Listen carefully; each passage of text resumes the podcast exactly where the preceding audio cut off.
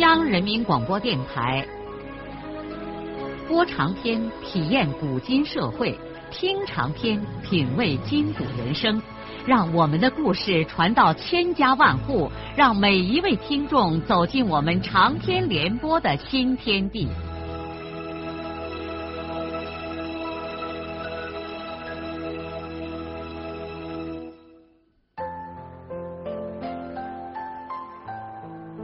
听众朋友，请继续欣赏荣获茅盾文学奖的、由中国文联出版社出版的路遥的长篇小说《平凡的世界》，由李野墨演播。什么是人生？人生就是永不休止的奋斗。只有选定了目标，并在奋斗中感觉到自己的努力没有虚掷，这样的生活才是充实的。精神也才会永远年轻。眼下，农民孙少安尽管不会这样表达他的思想，但是所有这一切，他都实实在在的感受到了。在农村这个天地里，他原来就不是平庸之辈，只不过在往日那漫长的年月里，他想做的事情不能做，不想做的事情又非做不可罢了。两个多月来，少安和秀莲尽管累得半死不活，但是小两口心里头从来也没有像现在这样畅快过。两个小学文化程度的人，已经在他们家小土炕上扳着手指头，反复的计算过今年下来的光景。如果不出什么差错，他们将在年终还完贷款之后，还有两三千块钱的收入。更主要的是，制砖机和砖厂所有的财产都将成为他们自己的了。随着全社会的改革与开放，国家迅速的转入了大规模的建设时期。从农村到大大小小的城市，各类建筑如同雨后春笋一样的破土而出，有些属于计划之内，有些是盲目上马。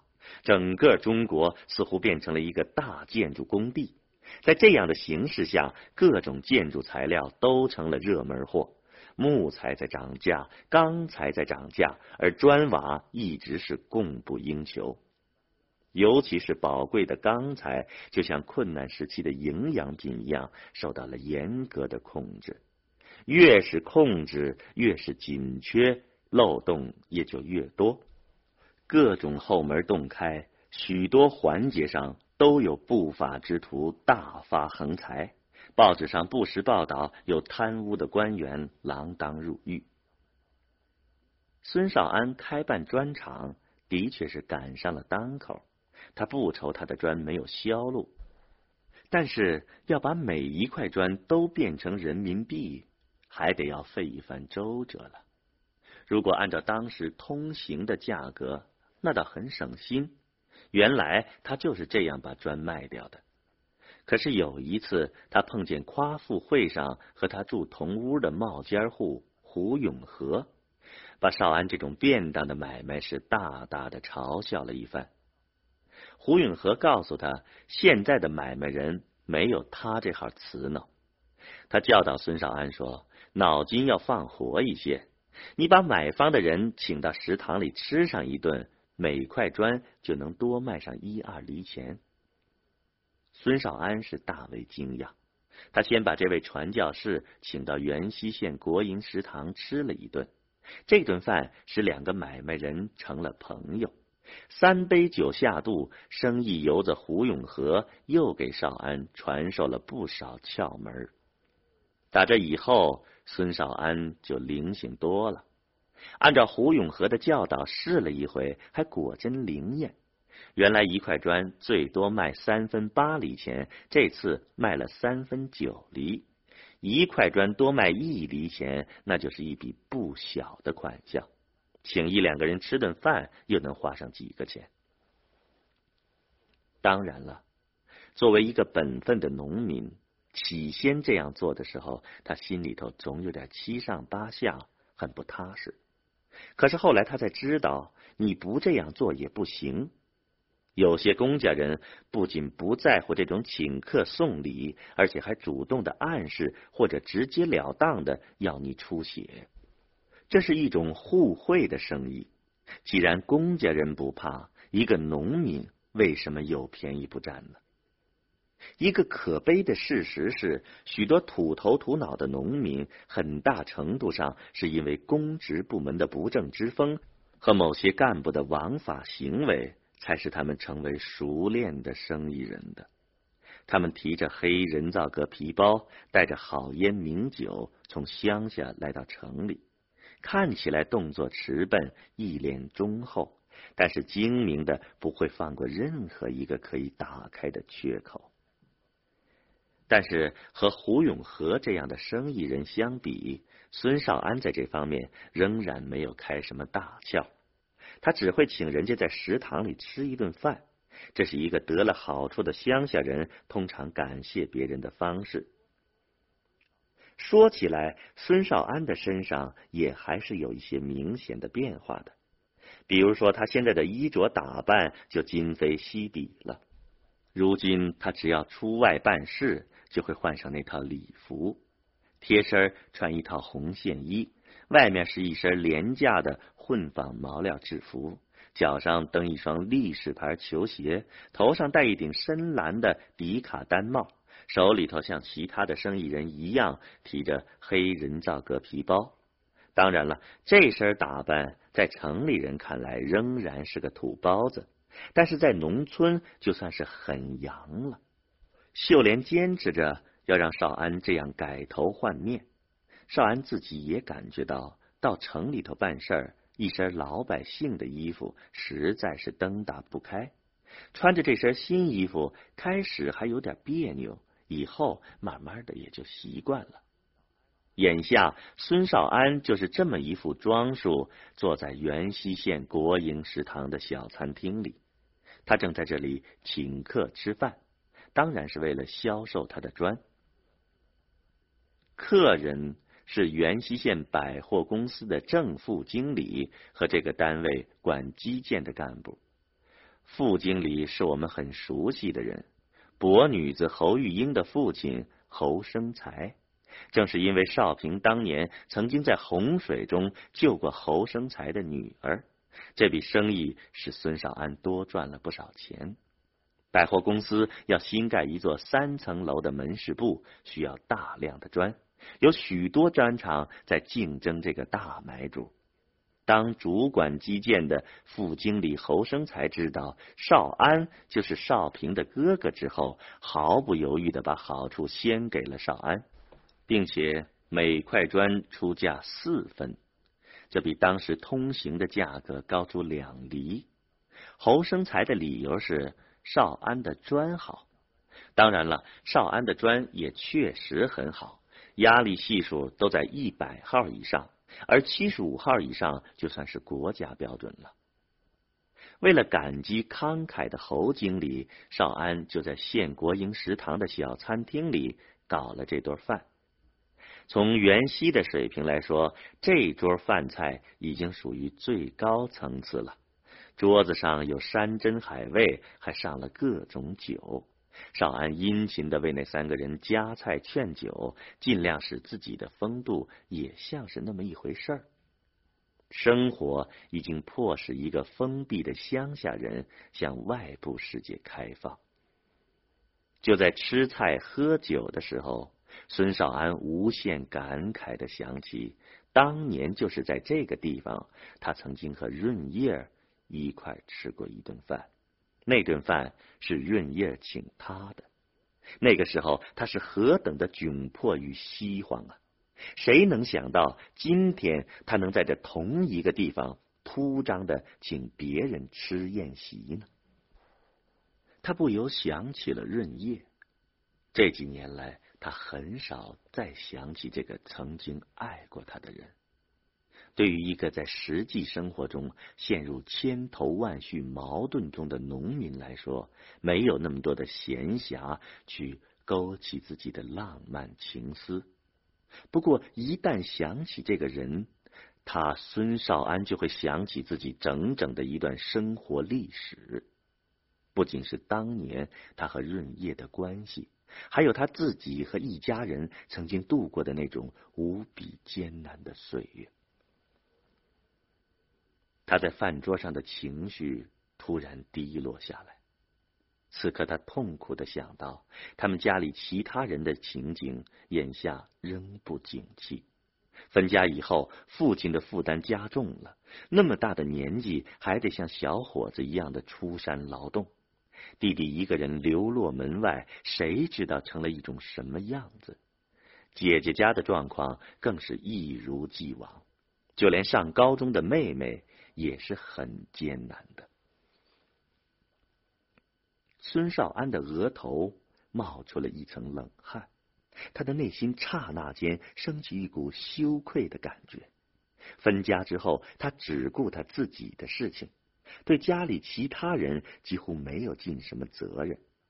他太混账了，一天到晚忙着为自己赚钱，连弟弟和妹妹都没有顾得上去关照一下。严格的说，弟弟妹妹们还没有长大呢。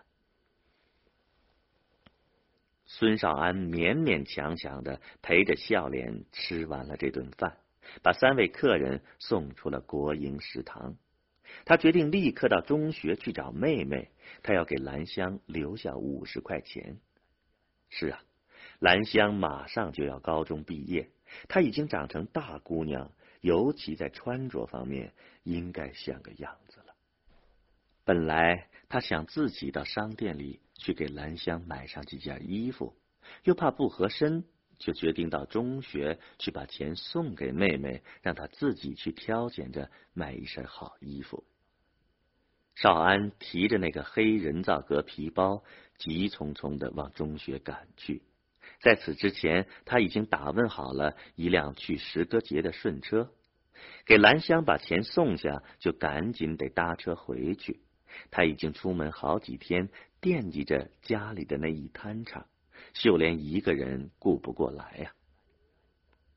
兰香正在上自习，少安把她从教室里叫到外面的大操场上。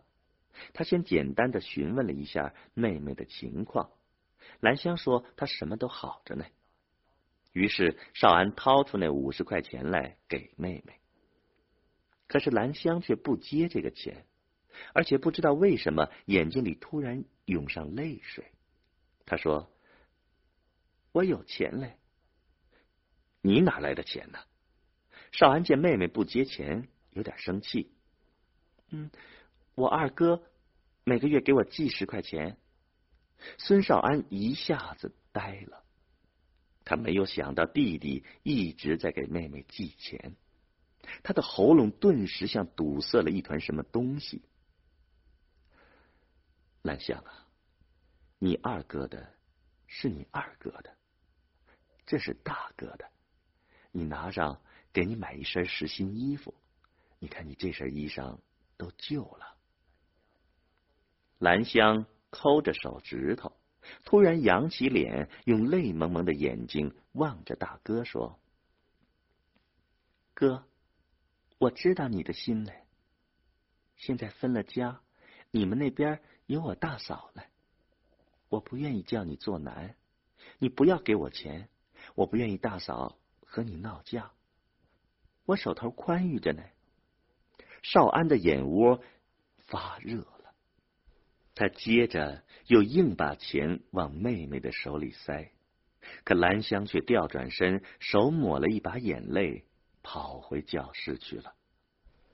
孙少安。手里头捏着五十块钱，呆呆的立在空荡荡的中学操场上，一颗伤痛的心像是泡在了苦涩的碱水里。他不知道自己是怎样走出元溪县中学的，他也不知道自己是怎样从元溪县回到石歌节公社的。他在石歌节下了车以后，神情恍惚的往双水村走去。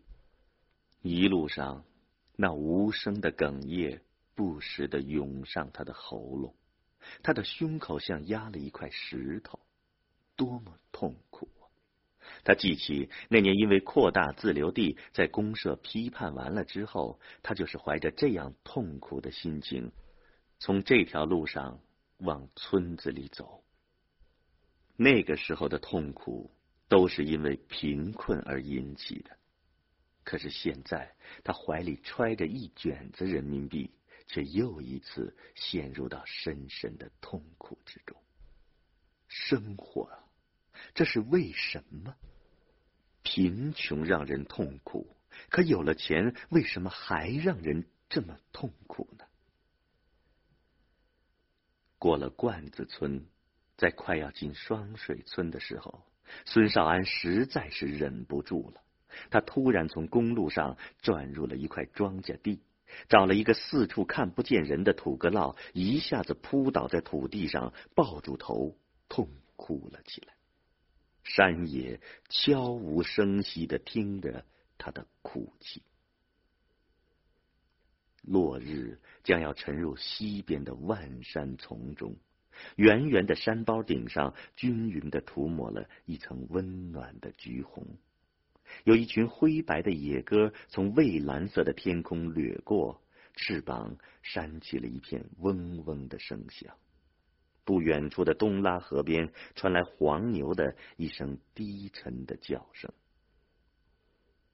好久，孙少安才从地上爬了起来。他拍打掉衣服上的灰土，又抹下头上的布帽，擦去了脸上的泪痕，然后无精打采的卷起了一根旱烟棒，蹲在地上静静的抽了起来。他脸色灰暗，看上去像刚刚生了一场大病。一直到太阳完全落山之后，他才从地上捡起了那只黑人造革皮包。拖着两条无力的腿，慢慢的向村里走去。拐过一个山峁之后，他猛地立在了公路边上。他看见了他的砖厂，在那儿制砖机轰轰的响着，六七个烧砖窑的炉口闪耀着红光，滚滚的浓烟像巨龙一样升起，笼罩了一大片天空。一股汹涌的激流，刹那间漫上了孙少安的心头。他疲惫的身体顿时像被人狠狠的抽打了一鞭，立刻振作起来了。是啊，不论怎样，他还得在这条新闯出来的道路上顽强的走下去。一切都才刚刚开始，他的心不能乱。这么大的事业，如果集中不起精力，搞倒他了，那后果不堪设想。绝不能松劲儿，他还应该像往常一样，精神抖擞的跳上这辆生活的马车，坐在驾辕的位置上，绷紧全身的肌肉和神经，吆喝着、呐喊着，继续走向前去。孙少安迅速的卷起了一支旱烟卷儿。他鼻子口里喷着烟雾，扯开脚步，匆匆的向他的砖厂走去。他远远的看见头上拢着白羊肚子毛巾的妻子，已经立在一堵灰蓝色的砖墙旁边，等待他了。我们最初知道兰香的时候，她还是一个十三岁的孩子。现在站在我们面前的已经是一位窈窕的大姑娘了，她今年整整十九岁了。我们真惊叹着贫穷的山乡里竟然养育出如此出众的女孩子，那一身旧衣服包裹着的身材是多么的挺拔而苗条，洁白的脸庞上像上了油的白瓷，闪着珍珠一样的光泽。黑油油的剪发优美的弯曲在腮边，使那美丽的下巴显得尤其叫人心疼。长长的睫毛护着一双清澈动人的眼睛。当他静静的坐在教室里的时候，我们会由不得想起罗丹那尊著名的雕塑《沉思》。贫困的家庭出身和艰难的生活磨练，使孙兰香并不特别留心自己的漂亮。这个在窘迫和煎熬中长大的姑娘，很早就开始执念艰辛的人生了。她的意识中时常充满了忧虑，焦灼的凝视着自身以外的生活。奶奶。父母亲、两个哥哥和姐姐一家人都无时不刻的在他的关注之中，他无力去帮助所有的这些亲人，但他为亲人们的一切不幸而揪心的痛苦。兰香强烈的意识到，他读到高中是多么的不容易呀！现在他明白了，他一生不能够再回到农村去了。他一定要考上大学。那年在诗歌节的时候，他还曾经打算连初中都不上完了就回家去。现在想起来都有点后怕。是啊，他怎么没学下个什么名堂就回去呢？这样他对不起含辛茹苦的一家人。他只有考入大学，才不负亲人们的一片苦心。从进入高中的那天起，考大学就成了兰香追求的目标。七七年恢复高考制度以来，原西县高中每年都有几十名学生进入大学的校门，这无疑极大的刺激了像兰香这样有抱负的青年。正因为这样，学习对他来说是至高无上的。近三年来，他不仅仅在班上，而且在整个年级中保持着前三名的位置。在九门功课中，数学、外语、物理、化学和生物考试几乎常常是满分。但是他并不满足，他知道高考是全国性的竞争，光在自己学校里考高分，并不能保证全国统考也能考出好成绩。眼下马上就要高考了，再有几个月，兰香就要面临这个决定他自己一生命运的关口。不管他考上还是考不上，他都将会变成另外一个意义上的孙兰香。当然了，这次命运的大决战不仅对他是至关重要的，对所有的同学也都一样。班上抱有希望的只是一部分人，另一部分人已经不抱什么指望。他们知道自己没有多少脑水。后一部分人包括许多城里的学生，上高中的时候，他们仗着自己的优越，功课抓的不紧。现在事到临头，却大势已去，只好开始动员父母亲为自己寻找出路。毕业班一片紧张与慌乱。兰香也在内心隐隐的感到一种恐惧。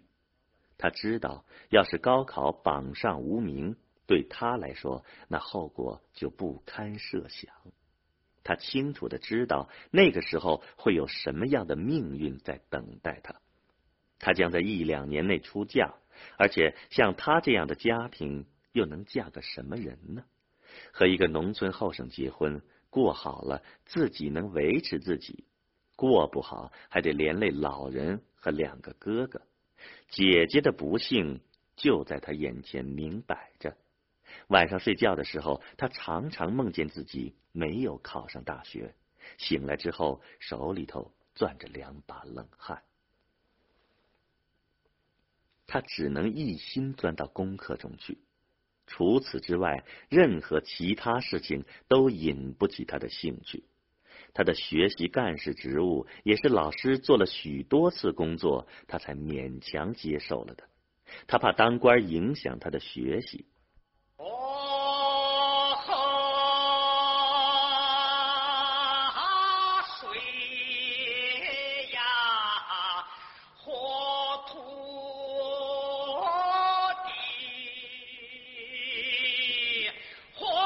路遥的长篇小说《平凡的世界》今天就播送到这里。您听了以后有什么感想、体会和建议？欢迎来信告诉我们。来信请寄中央人民广播电台听众工作部，邮政编码幺零零八六六，请明天继续收听。节目编辑叶咏梅。